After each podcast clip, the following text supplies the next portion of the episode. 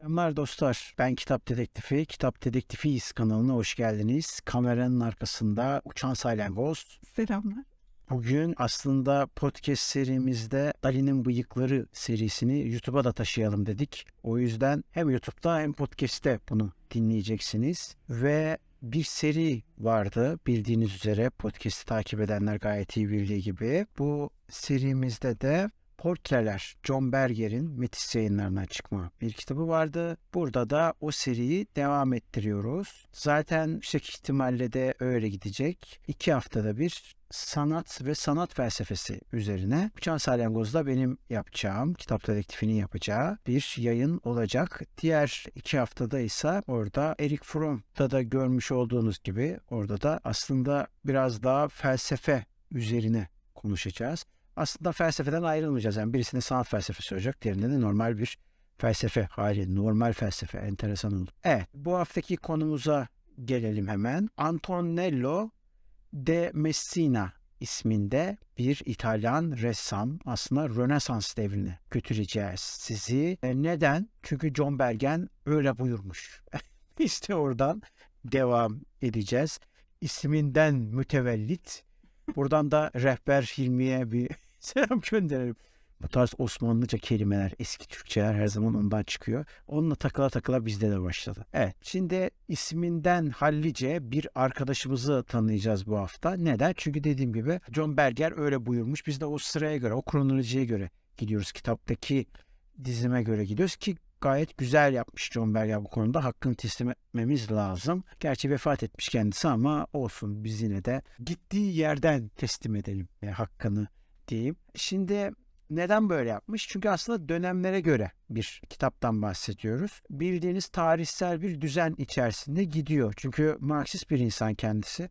Marksistler bildiğiniz üzere yorumları, analizleri yaparak gerçekten olması gerektiği gibi dönemine, koşuluna ve tarihine göre tabii ki sıralama yapıyorlar. O da ona göre yapmış. O yüzden bundan önceki bölümlere bakarsanız eğer Rönesans devrine geldiğimizi çok net bir şekilde görebilirsiniz. Şimdi tabii Rönesans devri deyince peki bu Messina'yı diğerlerinden ayıran nedir diye giriş yapalım. Ama önce uçan salyangoza verelim sözü. Evet uçan salyangoz. Gösterini kocaman açtı ve şu anda bize adeta bilgi fışkırtacak üzerimize. Evet buyurun. Diğerlerinden ayıran özellik nedir? Yani niye mesela John Berger seçmiş onu? Şu anda nedense kayıt bittikten sonra beni kesecek gibi bakıyor. Evet buyurun.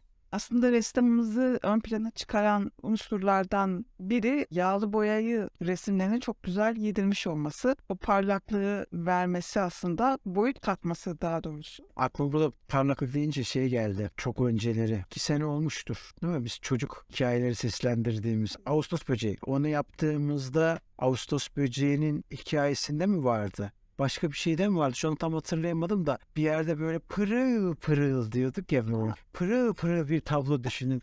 Altın parçacıklar var üstünde. O canlılık verdiği için aslında o parlak renk Evet. boyut da katıyor. Ondan dolayı birazcık da öne çıkart. Zaten John Bergen orada da şey söylüyor ya. Müzeye gidiyor. İsa'nın çarmıha gerilişi var. Çarmıha geriliş ismiyle 1475 yılında yaptı. O kitap bu arada kaynakça her zamanki kullandığımız kaynakça. Metis yayınlarındaki kaynakça onu belirtelim de. Orada da mesela kitaba baktığımız zaman da görebiliyoruz. John Berger müzeye gidiyor. Müzede o büyüleyici hal baya böyle onun resim çizmesine sebebiyet veriyor. Müzede de resim çizmek yasak aslında. Güvenlik geliyor. Ondan sonra güvenliğe diyor ki ya iki dakika kaldı şu eskizi bitirimle falan. Güvenlik diyor ki hayır yöneticiler istemiyor. Giderdin gitmezdin falan. Son karalamayı yapıyor ve hemen fırlıyor. Aslında Messina hakkında sadece bu kısmı biliyoruz. Aslında buradan da şunu anlayabiliyoruz. Berger'in üzerinde ciddi bir etki bırakmış ama bunu neden bırakmış? İşte tam olarak senin söylediğin sebepten dolayı bırak. O kadar ihtişamlı yapıyor ki ondan dolayı kendini o resmin içine çekiyor. Sebeplerine birazdan geleceğiz. Yani en azından tahminlerimize birazdan geleceğiz. Evet buyurun söz sizde efendim. Diğer unsur da perspektifi resimlerine, tablolarına çok güzel yediriyor. Bu arada bir şaşırdığım şey tablolarının portre şeklinde olanlar çok küçük. Bizim de halılarımız var. 45 düğümlük.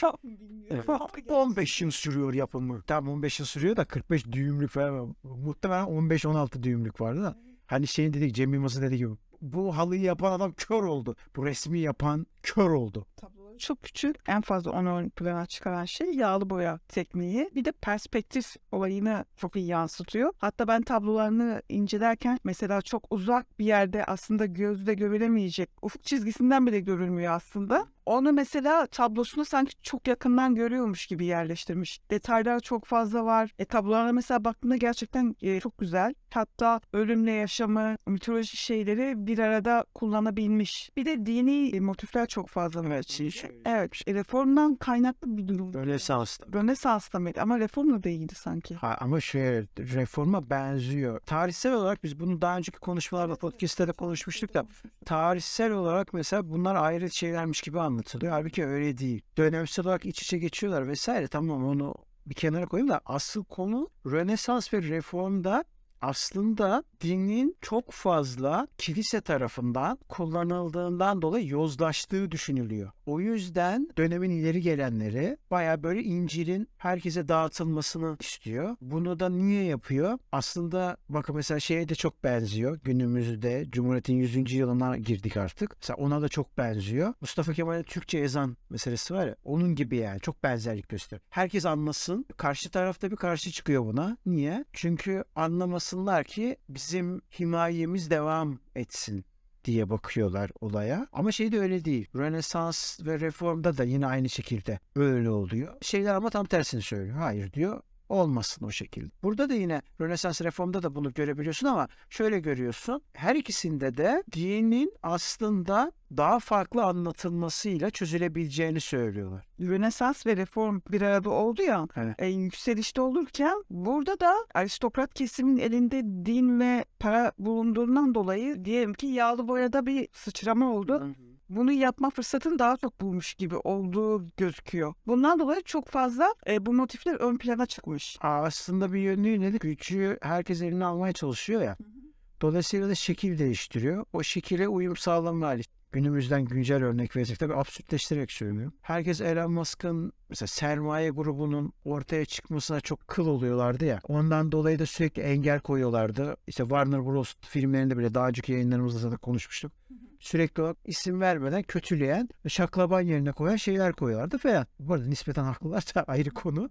Ama ya bunu haklı oldukları için yapmıyorlardı yani. Kötülemek için yapıyor. Kas, kasıtlı olarak yapıyor. Öbür tarafta Elon Musk tarafı da onu kötülüyor falan. Ama sonra ne oldu? İki taraf birbirine alıştı. Şu anda mesela sanal akıl için imza topluyorlar birlikte. Diyorlar ki abi yapılmasın bu sanal akıl. Niye? Çünkü bu sefer üçüncü bir sermaye grubu çıkacak gibi. Yani hep böyle ona göre bir şekil alma hali. Burada da yine aynı şekilde Aynen aslında Ya propagandayı kendi haline çevirmeye çalışıyor ya. Halkın elinde böyle bir gücü olmadığı için benim resmimi yap. Beni bir de burada çek.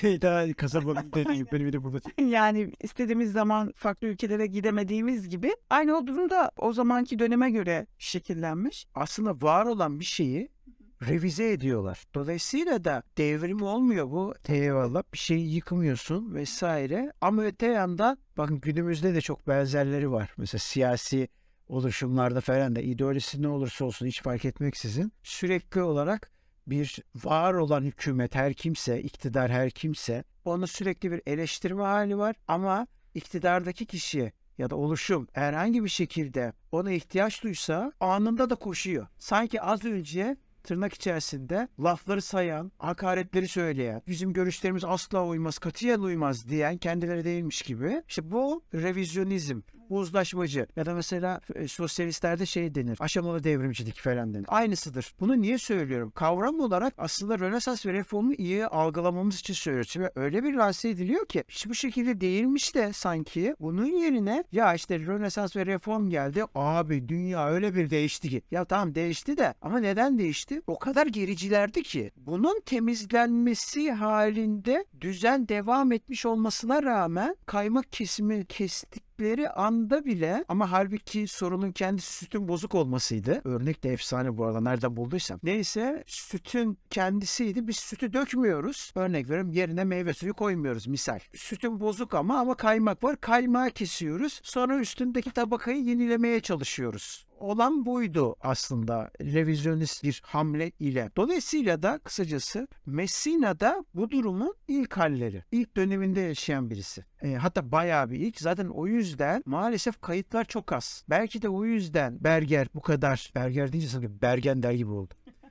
Berger belki de o yüzden çok az geçmiş o kısım. Sadece o etkileyici halinden falan bahsediyor. Asıl konuya geldiğimiz zaman onu diğerlerinden hani başta sorduğum soru vardı ya sana da söylediğim soru. Neden Messina'yı seçmiş? Şundan dolayı aslında senin de belirttiğin gibi yağlı boyayı kullanan olduğu iddia ediliyor. Ama o aslında ilk defa kullanan değil. Hatta şöyle bir şey denilebilir. O kadar iyi kullanmış ki ilk onu kullandığı zannediyor. O kadar iyi bir çizimden bahsediyor. Dolayısıyla senin ya da işte benim ya da başkalarının bu kadar çok etkilenmesi, etkileyici olmasının temel sebebi de bu oluyor. Ama unutmamak lazım. Rönesans ve reformun ana şeyinden kopmadan bunu yapıyor. Yani dini motiflerle yapıyor. Zaten o yüzden Meryem Ana'yı çiziyor. O yüzden İsa'yı çiziyor. O yüzden İsa'nın aslında e, suçsuz olduğunu gösteren ama öte yandan da sanki adi bir suçluymuş gibi yargılandığını göstermeye çalışıyor. Ya bu yüzden yapıyor. Ya bu, bu tamamen Hristiyanlık propagandası yani. Evet, Biz bundan önce işlediğimiz ressam Francesca da aslında dini motiflerle ön plana çıkmıştı yine aynı şekilde. Evet evet. O da aslında reform zamanına geliyor. Tabii tabii tabii tabii. Tabii tabii tabii. Zaten bu yağlı boyanın asıl babası Can Van Eyck. Evet ama o çıkartan. Ha, evet o etki yaratıyor.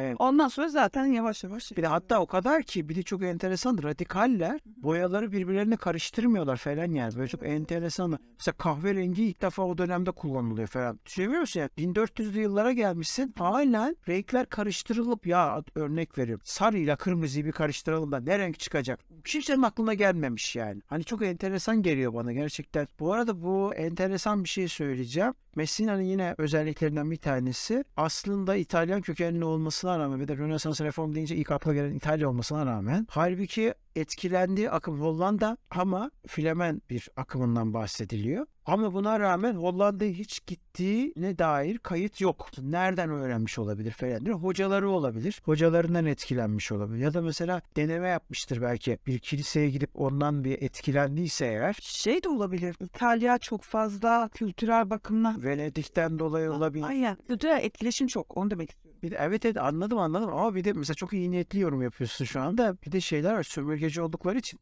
Hollanda da çok sömürgeci. Venedik de sömürgeci. Dolayısıyla oralardan gelen tırnak içinde hazinelerden de görüp de şey de yapmış olabilir. Çünkü gerçekten e, Messina hakkında şey yok. Yani kayıtların çok mesela Floransa'ya gitti geldi diyor falan.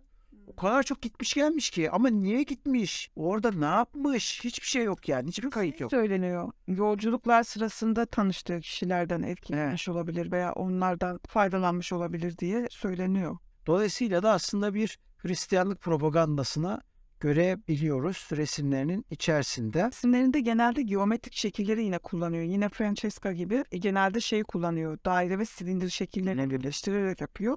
O mesela bütün resimlerinde ön plana çıkıyor. Dediğim gibi de arka planda perspektif var. Evet. Perspektifi çok fazla kullanıyor. Çok detay var arkada. Sanki şey gibi hani bir hikayeyi anlatıyor gibi. Messina aslında yani sonuç itibariyle Rönesans reformun temellerini atan, günümüze kadar gelmiş olan ama bir akım oluşturamayan bir ressam diyebiliriz. Önümüzdeki hafta yine John Berger'in bıraktığı yoldan devam edeceğiz. Oradaki kronolojiye göre gidiyoruz. Portreler kitabı podcast'ten de bizi takip edip izleyebilirsiniz. Bize askıda bilet ısmarlayabilir ve desteklerinizi sunabilirsiniz. Ne kadar çok bize bilet ısmarlarsanız o kadar bizim kanalımızın ayakta kalmasına vesile olursunuz. Yorum yapmayı, beğenmeyi, paylaşmayı unutmayınız. Bizi takipte kalınız. İstediğiniz yazar, sanatçı, felsefeci ya da bir akademisyen olabilir. Konuk olarak da çağırabileceğimiz gibi aynı zamanda da anlatmamızı istediğiniz kişiler varsa dersimize iyi çalışmamız için yorumlar kısmına yazabilirsiniz.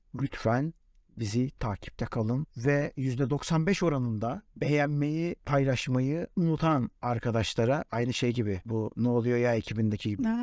Evet, cancıkçılık yapmayın. Hepiniz can olun. Görüşmek üzere. Kendinize iyi bakın. Görüşürüz.